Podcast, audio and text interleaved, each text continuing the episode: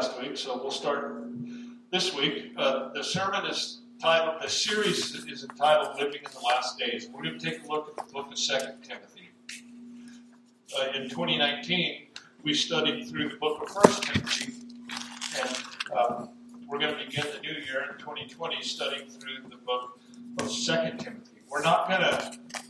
It's a it's it's a verse by verse uh, exposition of the text, preaching of the text, but we're not going to cover every single verse in the book of Second Timothy, the letter of Second Timothy. So I want to encourage you to read through the letter. It's uh, not too long, and so uh, I want to encourage you to read through it maybe several times as we as we go through this, so that you'll see the connections and the context uh, to the passages that we do cover this sermon series, because we won't cover every single verse. So today's sermon is entitled "Listen to Wise Teachers." It's from the letter of Second Timothy, chapter one, verses one through eight.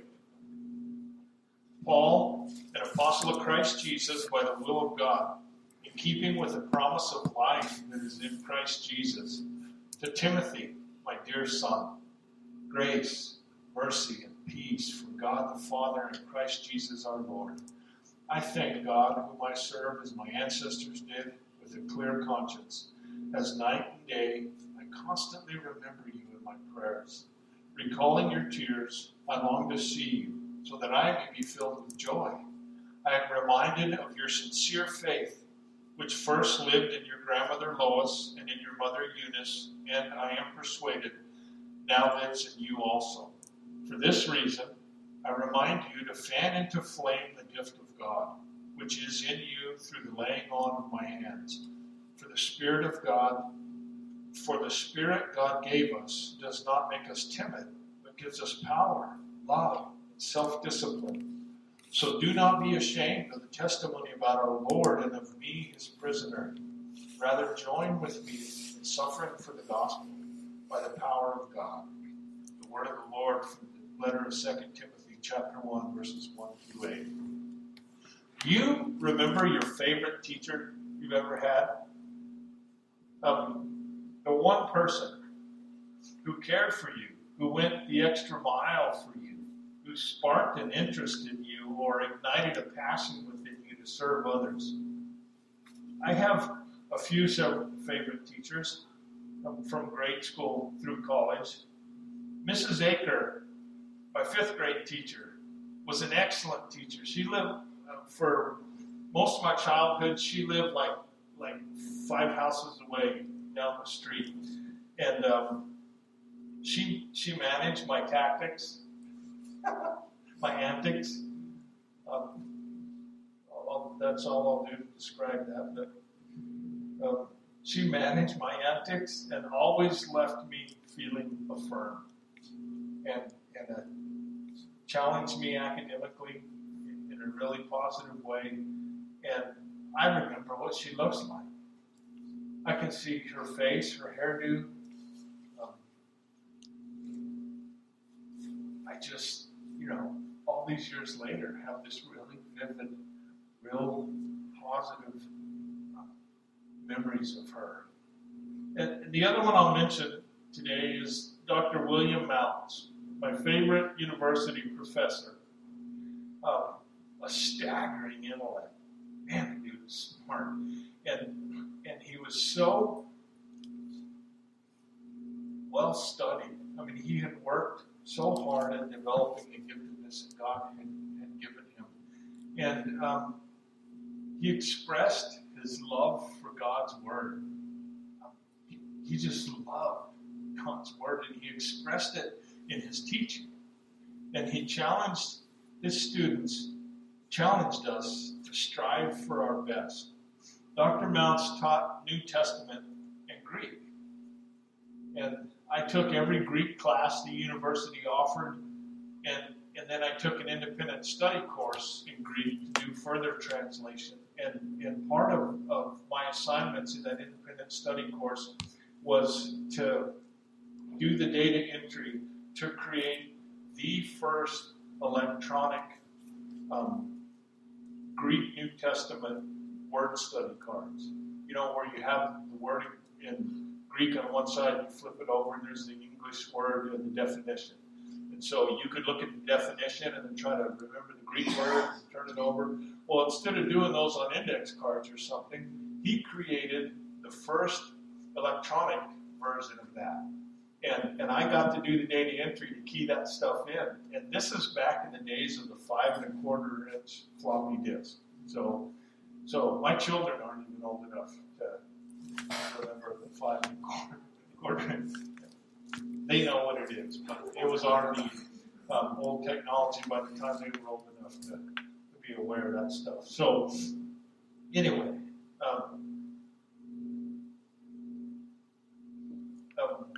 I got straight A's in every course that I took from him, and I got straight A's in all but one assignment, and that was one assignment in Dr. Mounce's class on the Book of Romans. And, and uh, taking that class was like drinking out of a fire hose. I mean, you you know, you've all said, you know, maybe I've said this. Okay, I've said it. Um, did they think we this is the only class we have we have nothing else to do in life but study for this class, right? It was like drinking out of a fire hose. The dude had so much to pour into us, you know. Um, I, but I, I loved every second of it. But one assignment, I got a B plus. The only time in any of his classes that for the class grade or an assignment grade, I didn't get an A. And so he wrote on the paper that I got a B plus on next to the grade. I hope this grade is because you were studying Greek. you know, um, but we had a relationship where I felt affirmed by that statement. I knew him and I knew his heart, and, and, and he was he was pouring his love for God's word into a student that he knew loved God's word. And and him saying something like that, you know, it's like one guy teaching another guy, you know. Um, and and uh, I felt affirmed by him saying that. And he poured his knowledge and his passion for faith in Jesus Christ into me. And he encouraged me always to love God's Word because in God's Word is where we find the truth about Jesus Christ, and Jesus Christ offers us eternal salvation. So there was always a really beautiful overarching purpose. And he could say things like that because he had shown that he cared deeply about God's Word, and he cared deeply about his students, and he cared deeply about me as one of his students. So, when the lesson is done, when the teaching is done, what a person remembers is the relationship. The best Christian teacher, other than Jesus Christ, is the Apostle Paul. He wrote more of the New Testament The Holy Spirit inspired him to write more of the New Testament than any other individual.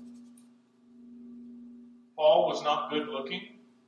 He wasn't the most congenial person, but he was a brilliant scholar and well versed in Holy Scripture.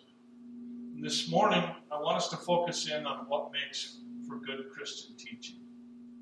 The principles we can learn today can apply to any setting in life, to school, to your home, to your employment or your business or your retirement. Um, don't forget that we've all been called to share our testimony. And so I want to encourage you to pay close attention today. Before we look at Paul's teaching qualifications, I want to talk a little bit about the letter of 2 Timothy. This letter, 2 Timothy, is the last known letter that Paul ever wrote. The second letter to Timothy includes Paul's final words. Final words are important words.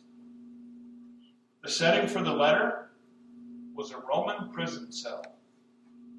Paul had always dreamed of going to Rome, but instead of preaching in the Roman Colosseum, he found himself writing letters from behind bars in a dungeon cell. You know what this tells me? our ways are seldom God's ways. and, and what sometimes what we picture blessing from God, how that should look like, is very different than, than what blessing from God actually looks like. From Proverbs chapter 16, verse 9 The heart of man plans his way, but the Lord establishes his steps. Paul wanted to see Rome, but duty called, and the Lord guided him to other places to minister. When Paul finally did make it to Rome, he was placed under house arrest. Roman guards lived in his house, but he was free to receive visitors. And later, probably when Nero was emperor of the Roman Empire and was actively and intensely persecuting Christians, Paul was then chained in an underground dungeon. Some must have forgotten about Paul or spoke negatively about him. And Paul cautions Timothy here in 2 Timothy chapter 1, verse 8. So do not be ashamed of the testimony about our Lord or of his prisoner. Paul never lost sight of the calling, never lost sight of, of the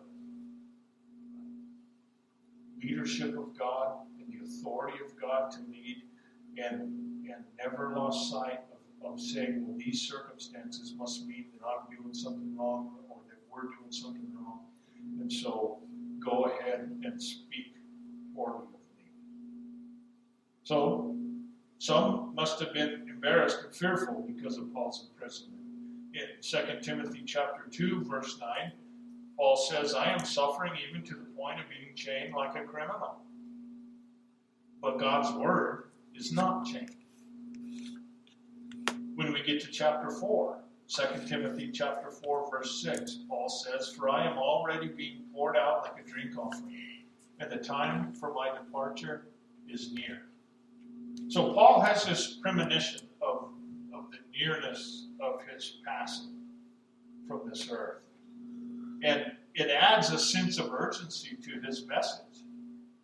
He doesn't say he knows this is his last letter, but we know from history that this is his last letter. It's the last time he had an opportunity to pen his thoughts on a page, inspired by the Holy Spirit, and send that out to somebody or some church, and then and then it be gathered into what we know as the New Testament today.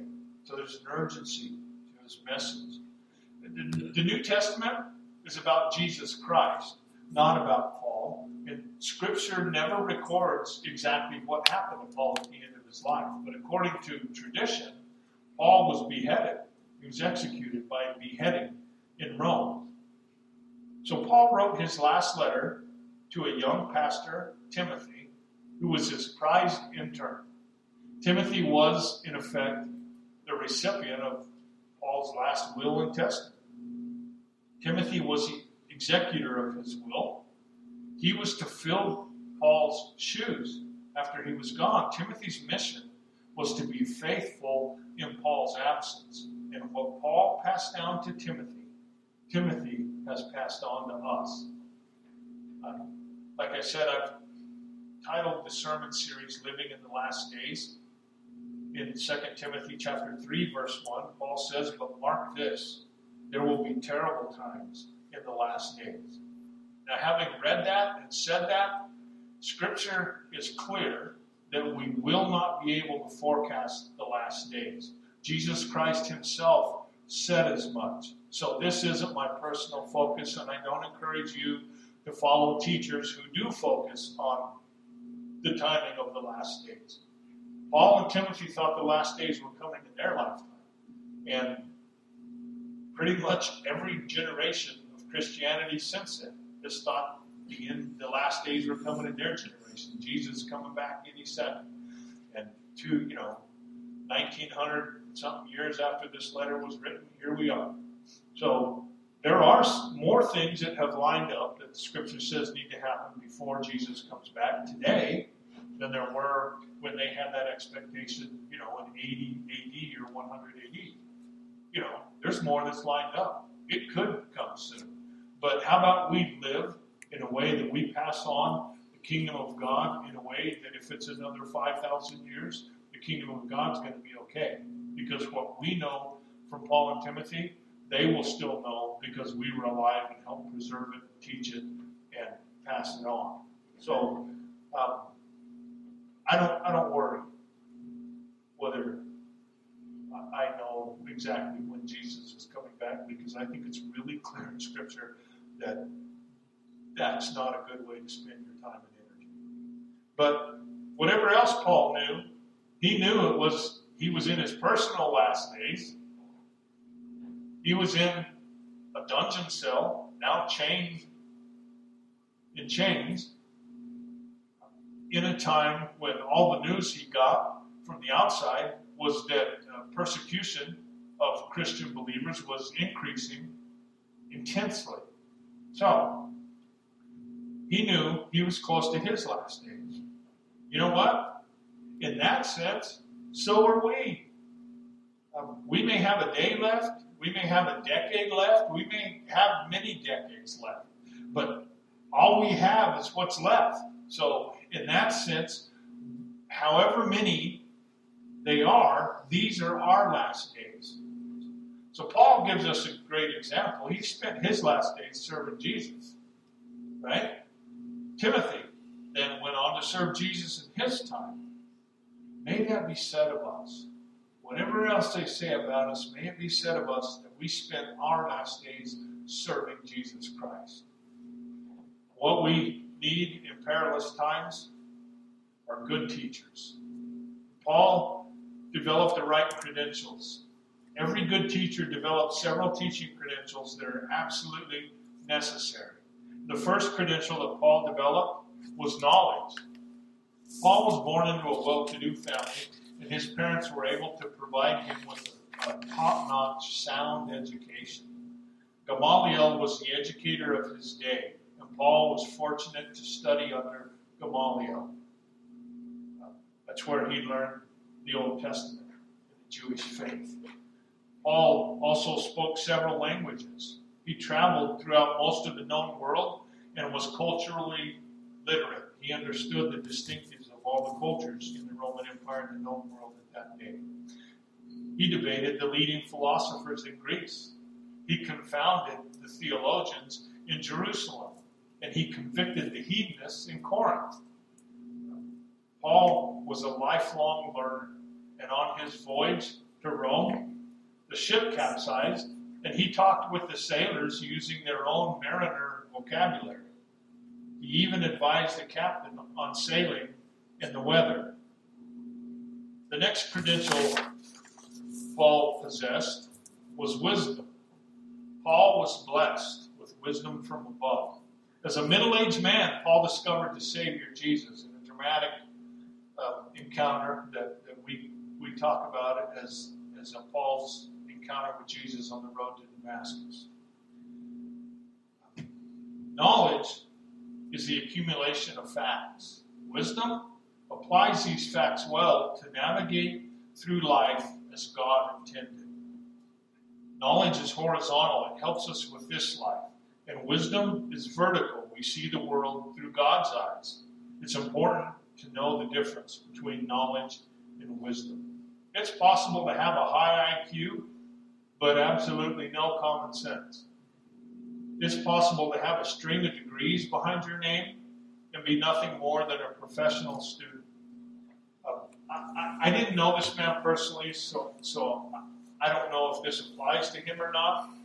Um, but I, I, went to a, a meeting for Fuller Theological Seminary, and it was on a trip trip to Southern California with my son, and uh, and uh, we did some important father-son stuff, passing on the Christian faith during that trip, and and we and one of the things we did was was go to this luncheon uh, for Fuller Fuller Theological Seminary. I never got a seminary degree, but I did take some classes from Fuller, and um, so I thought going to this meeting and getting to meet you know some of the profs and stuff would be cool. So so my my young son and I sat at a table with um, one of the professors and, and this other adult man who was like in his mid 30s that uh, uh, appeared to me to be a professional student.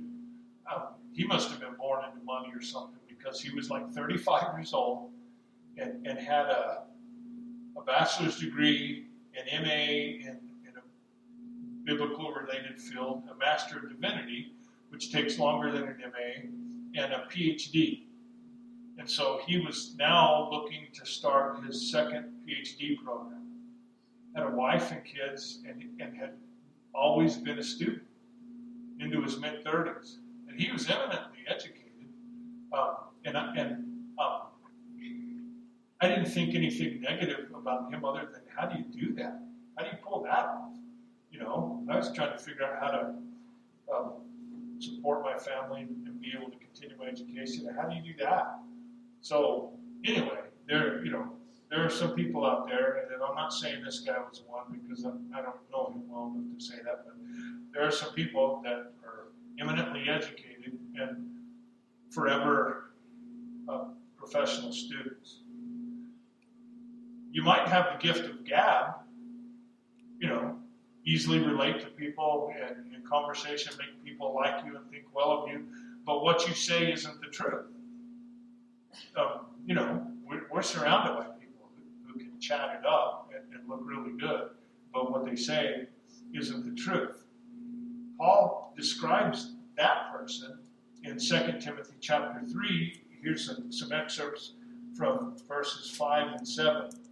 Having a form of godliness, but denying its power, always learning, but never able to come to a knowledge of the truth.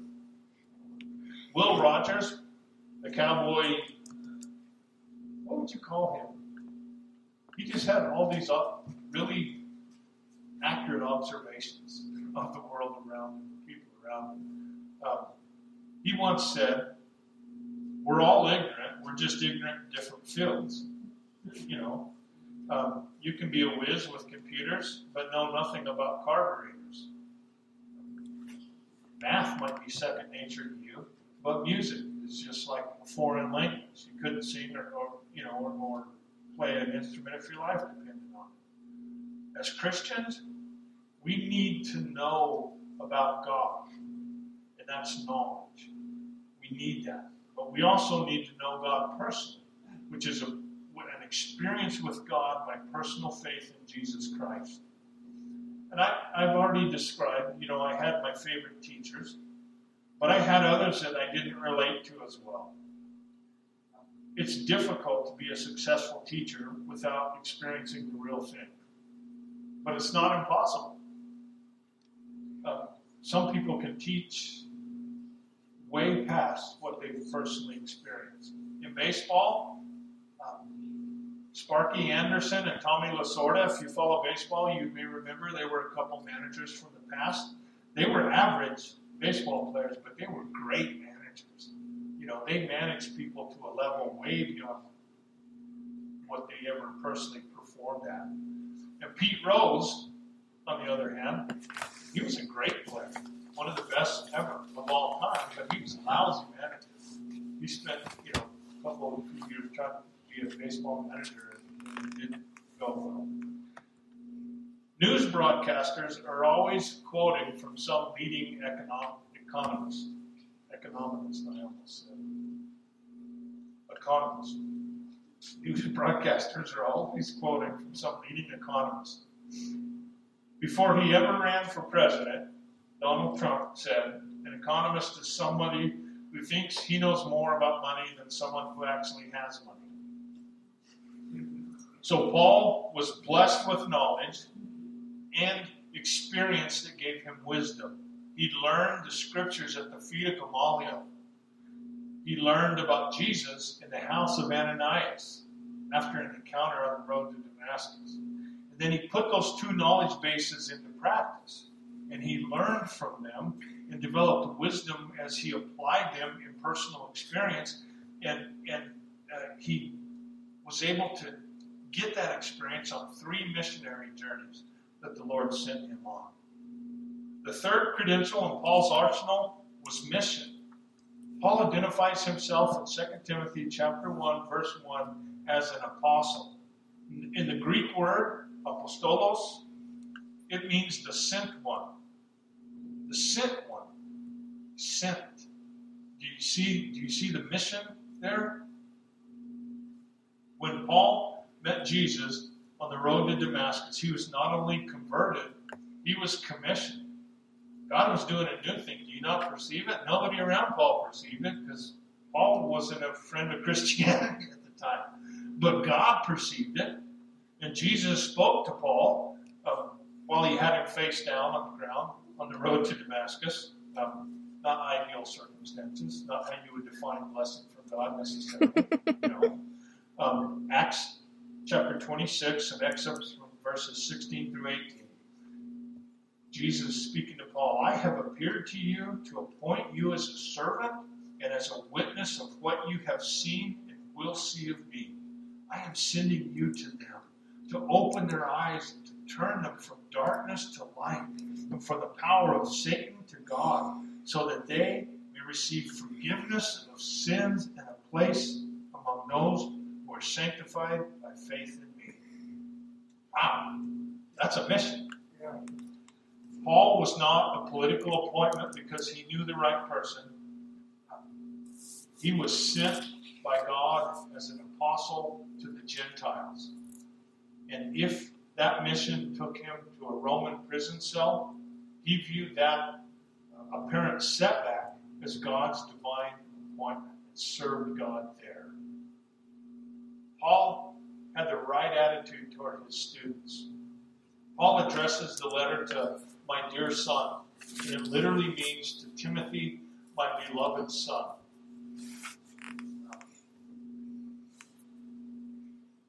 Whether you teach math or science or language or history or Bible, one essential for every teacher is genuine love. Basic training drill instructors, they apply great pressure and make strong demands of their troops. Express all that colorful language for the purpose of improving them so they can fulfill their mission.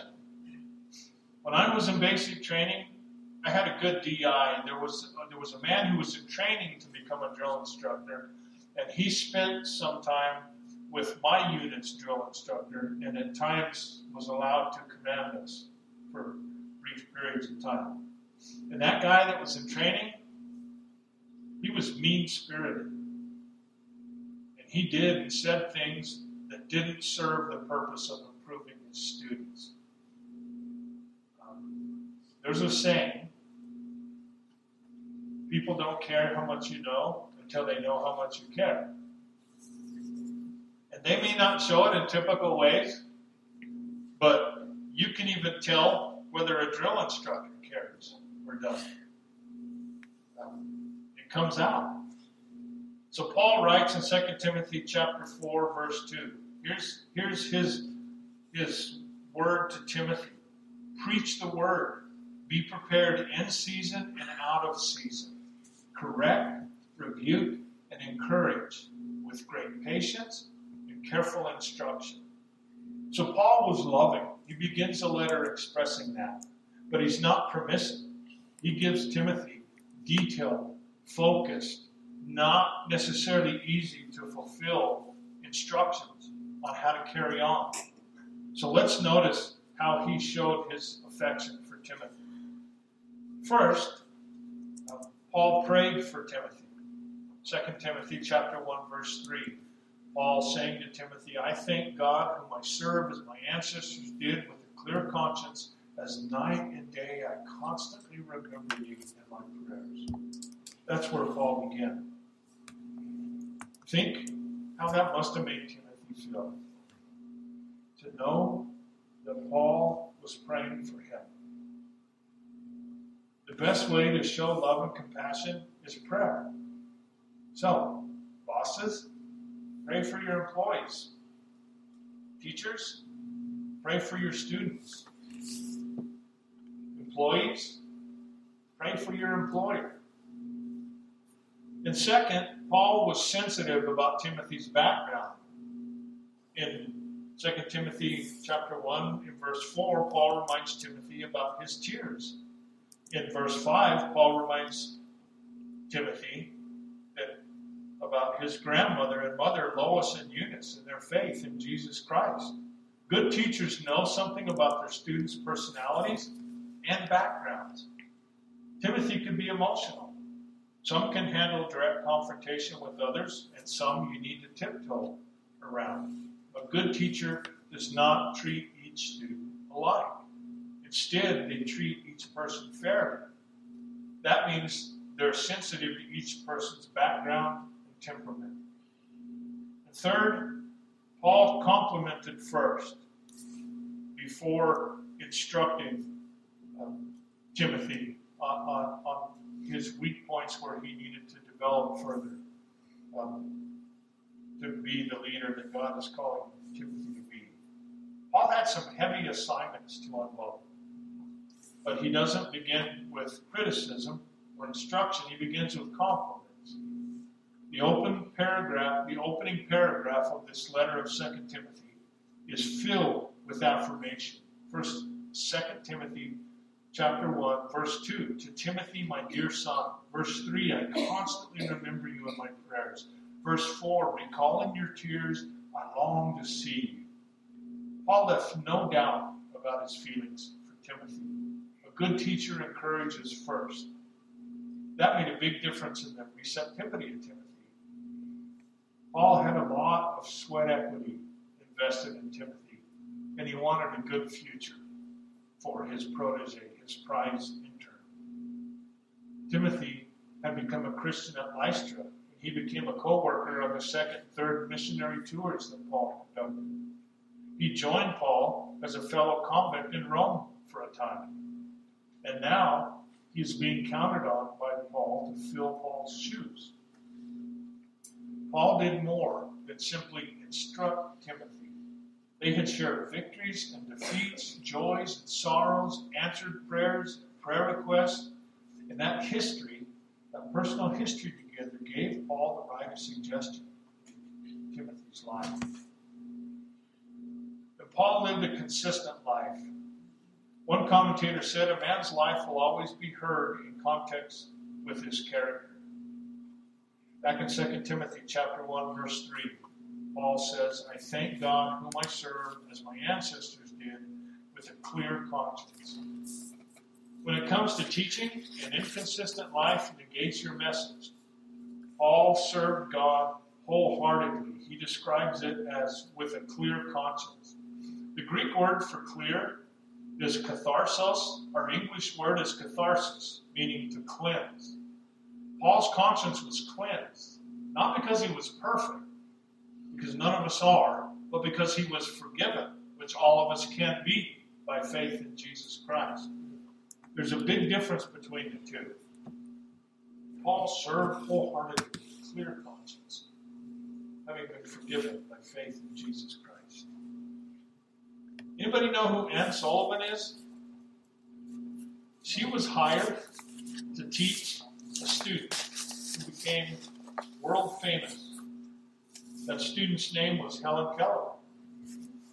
And until Helen Keller was seven years old, her doctor said she was an idiot. She was a deaf mute. Wasn't she blind too? So um, uh, Think about how much input that you and I have. Couldn't hear, couldn't speak, couldn't see. Imagine how limited she was in receiving input And imagine what her outcome would have, have ultimately been if she was defined by the doctor's comments who said she was an idiot. But um, Anne Sullivan, served her wholeheartedly and, and saw potential in her. Anne Sullivan um, taught her sign language, spelled the words with sign language on her hand because she couldn't see them. Um, and so she could feel And, and she connected the words that she taught her with physical objects that, that Helen Keller could hold in her hand and gave input, stimuli to Helen Keller that she could receive, even as, as a deaf, mute, blind person. As a result, Helen Keller mastered five languages.